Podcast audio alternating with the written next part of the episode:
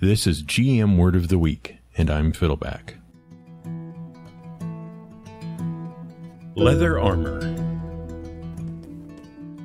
Fantasy is tricky sometimes, especially when it comes to role-playing games. On the one hand, players accept that the world is fantastic and full of magic and dragons and other things that technically do not actually exist.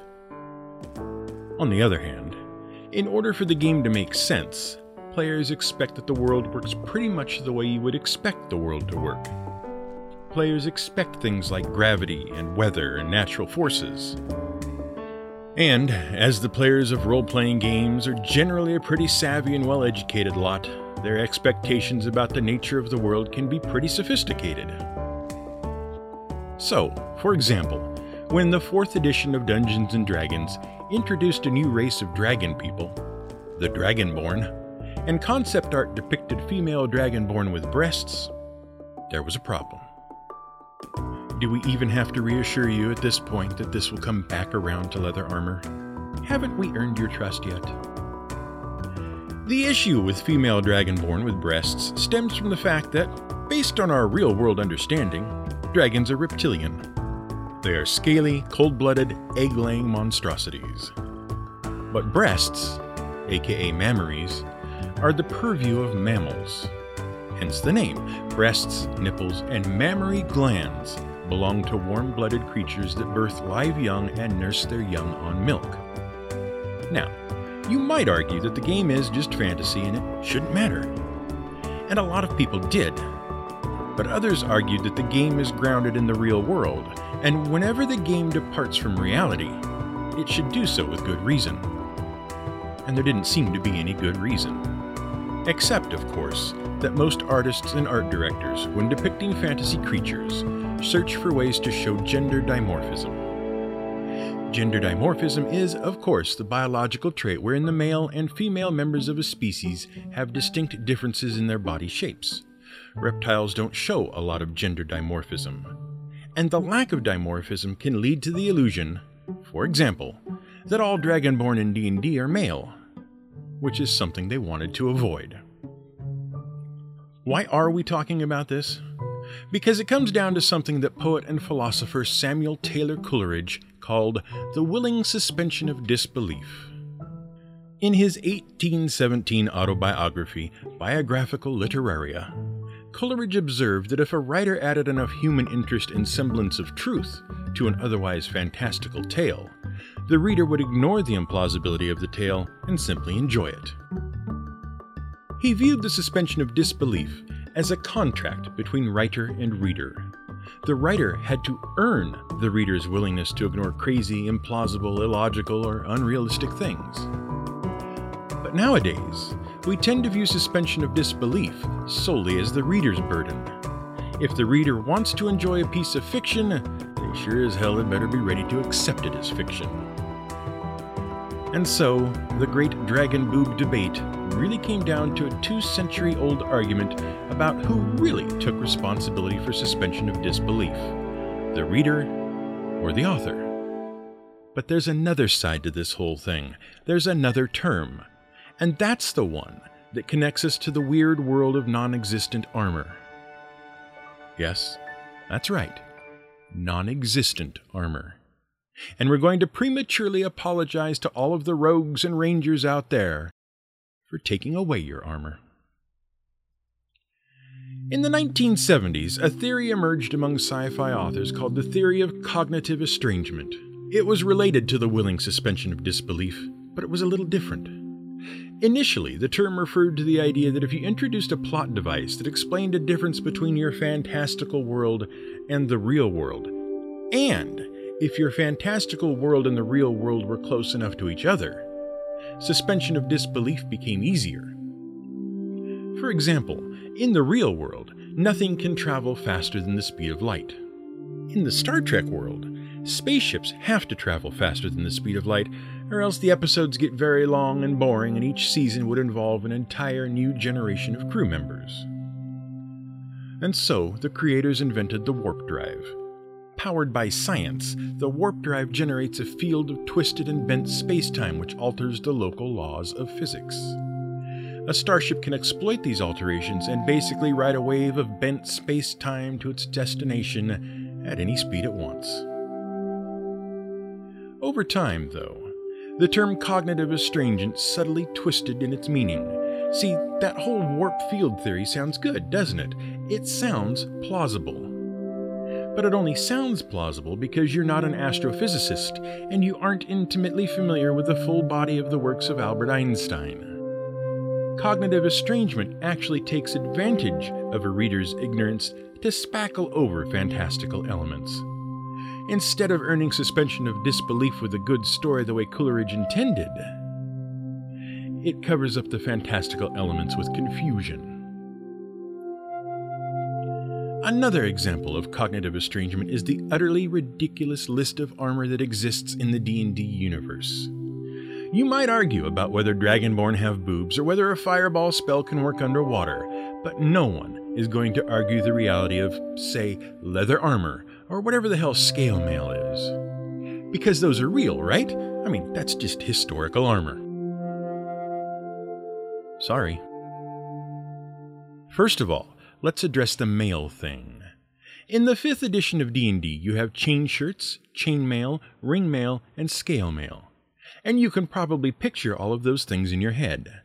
But the reason you can picture all of those things in your head is because you've watched a lot of movies and played a lot of video games.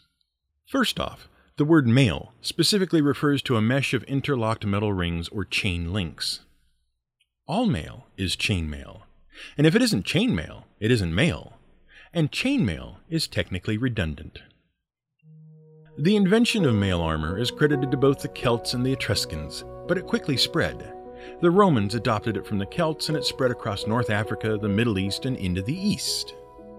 The thing you think of as a chain shirt is actually one component of mail armor. It's the hauberk, the coat, a sleeved long tunic. But full mail armor also included leggings and a coif or headpiece. Now, scale mail did exist. But it wasn't called scale mail. It was actually a much older type of armor, one of three ancient types of armor actually. Scale, laminar, and lamellar armor are the three major types of pre-medieval armor. Scale armor consisted of small plates or scales, like a dragon's or a fish's, sewn to a backing of cloth or leather in overlapping rows. Remember that, we're coming back to it. As for ring mail, no one is quite sure if that existed. Traditionally, it is seen as a version of scale armor, except instead of scales, metal rings are sewn into the backing. It seems to have become popular in Victorian depictions of medieval armor, but no archaeological records of it exist, and the few historical depictions that suggest it might have existed have probably been misinterpreted. However, ring mail did gain some popularity in film because mail armor doesn't look good on screen. The archers in Ridley Scott's epic two thousand summer blockbuster Gladiator, for example, are seen wearing mail consisting of huge rings or links that an arrow could easily penetrate, because mail armor just doesn't photograph well. Another thing that Gladiator depicted is a hell of a lot of leather armor. And now we come down to it. Because leather armor probably didn't exist, especially not in the ways we think it did. At least not in most of the Western world. When you picture fantasy leather armor, you probably have a few different pictures in your head. First of all, you have the leather jerkins or doublets or vests that Robin Hood types wore. Second, you've got that cured, stiffened leather breastplate and bracers and greaves that basically look like Roman armor, only leather. Third, you've got the form-fitting, tight suits of leather armor that acrobatic rogues and elves favor in D and D. And finally, you've got the suit of dark leather covered in metal rivets or studs. Studded leather. And truth is, none of them probably existed. Now we should begin by noting that the existence of leather armor is a controversial topic. It's complicated by the fact that leather just doesn't last like iron does.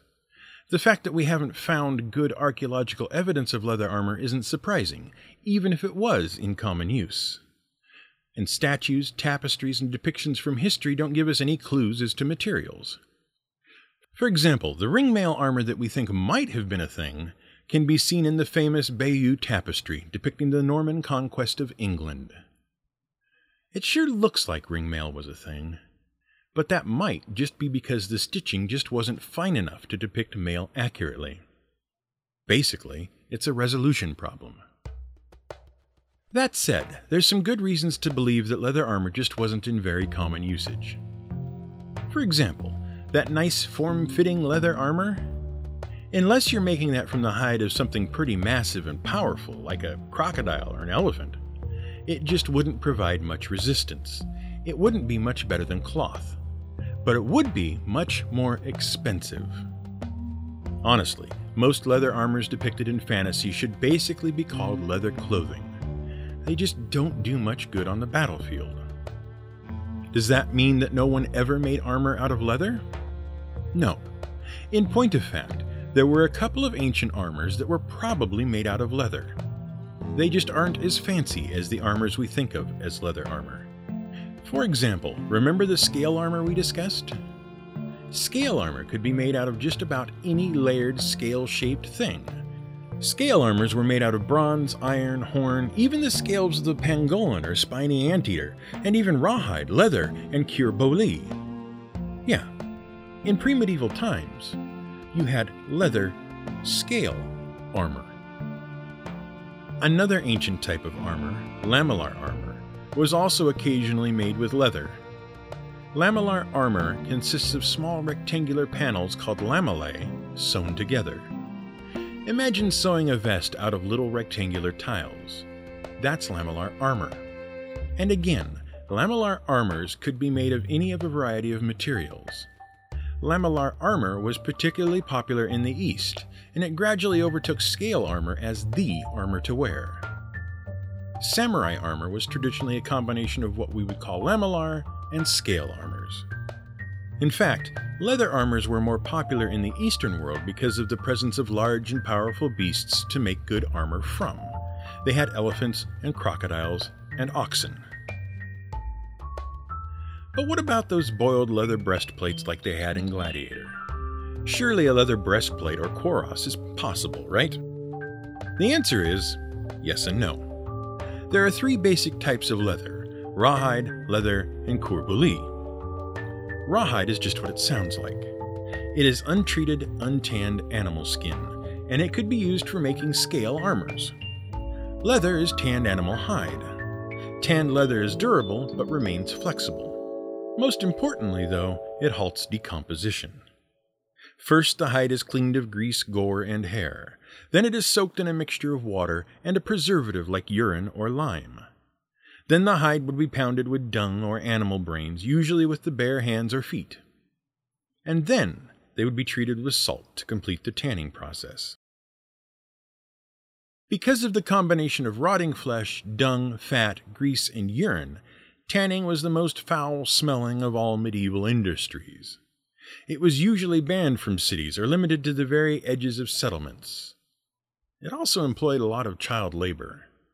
Children would be paid to gather dung and also to collect urine from public piss pots. That's their word for it, not ours. For use in the tanning process. As for cuir bouilli, well, if you wanted to make the leather stiffer and more durable, you could take it and boil it. Often wax or oil were added to further harden the leather. After being removed from the solution, the leather remained flexible briefly and could be molded into a shape. And then it would stiffen and retain that shape. Boiled leather, cuir bouilli, was occasionally used to make small armor segments like arm and leg protection. And plates of it were used to make lamellar or scale armor. But the idea of a breastplate or larger armor piece made of boiled leather probably wouldn't work because of the size of the leather pieces needed for the construction. Now, what about studded leather armor? It's easy enough to assume that poor depictions and poor archaeological records have led us to misunderstand how leather armors might be made. But studded leather armor seems to be a complete fabrication. Even if you could make an awesome suit of supremely protective, form-fitting leather armor, why would you put rivets through it at all? Well, our best guess is that studded leather armor came about because of depictions of brigandine armor. Brigandine armor was a transitional armor. It existed between the eras of scale, laminar, and lamellar armor, and the mail and plate armor era. Essentially, it consisted of a sleeveless doublet or vest with armor plates riveted to it. Often the plates would be riveted between two layers of stout cloth or leather. So, from the outside, it might look like a riveted coat of cloth or leather, but inside were plates of leather or thin metal. But why didn't lamellar or scale leather armor survive into the medieval period? After all, mail and plate armors were expensive. Well, there was another option. D and D calls it padded armor. In reality, it was the gambeson, the padded jack, or the arming doublet. It was essentially a quilted jacket made of stiff cloth or canvas and stuffed with scrap cloth or horsehair. It was surprisingly resistant. It could be worn on its own as a poor man's hauberk, or it could be worn underneath mail or plate armor. And it was cheaper and easier to make than lamellar or scale armors made of leather and offered similar protection. In short, no one was going to wear leather armor when a gambeson was just as good but cheaper and easier. In point of fact, the tradition of sewing large buttons or metal discs onto a gambeson as decoration may also have led to the misunderstanding of studded leather armor. So how can you use this in your game? Well, you could take out all the leather armor and the ring mail and whatever the hell splint is supposed to be, but that's hardly useful. This stuff is just fun to know, and there's no good reason to tell rogues they can't look cool. The more useful lesson is the lesson about cognitive estrangement and suspension of disbelief. The fact is that no creator or game master can take suspension of disbelief for granted. Every player or reader is different. Some will happily accept non-existent armor and dragon boobs, and others will balk. Some will accept fireball spells, but scoff the moment they work underwater. And the players aren't wrong. The readers aren't wrong. The burden is, as Samuel Taylor Coleridge observed, on the creator to make the story so engaging that the audience won't notice or care about the inconsistencies. This has been the G M Word of the Week. It was written by the Angry G M and recorded and produced by me, Fiddleback. You can find more at the angry G M dot com and mad adventurers dot com.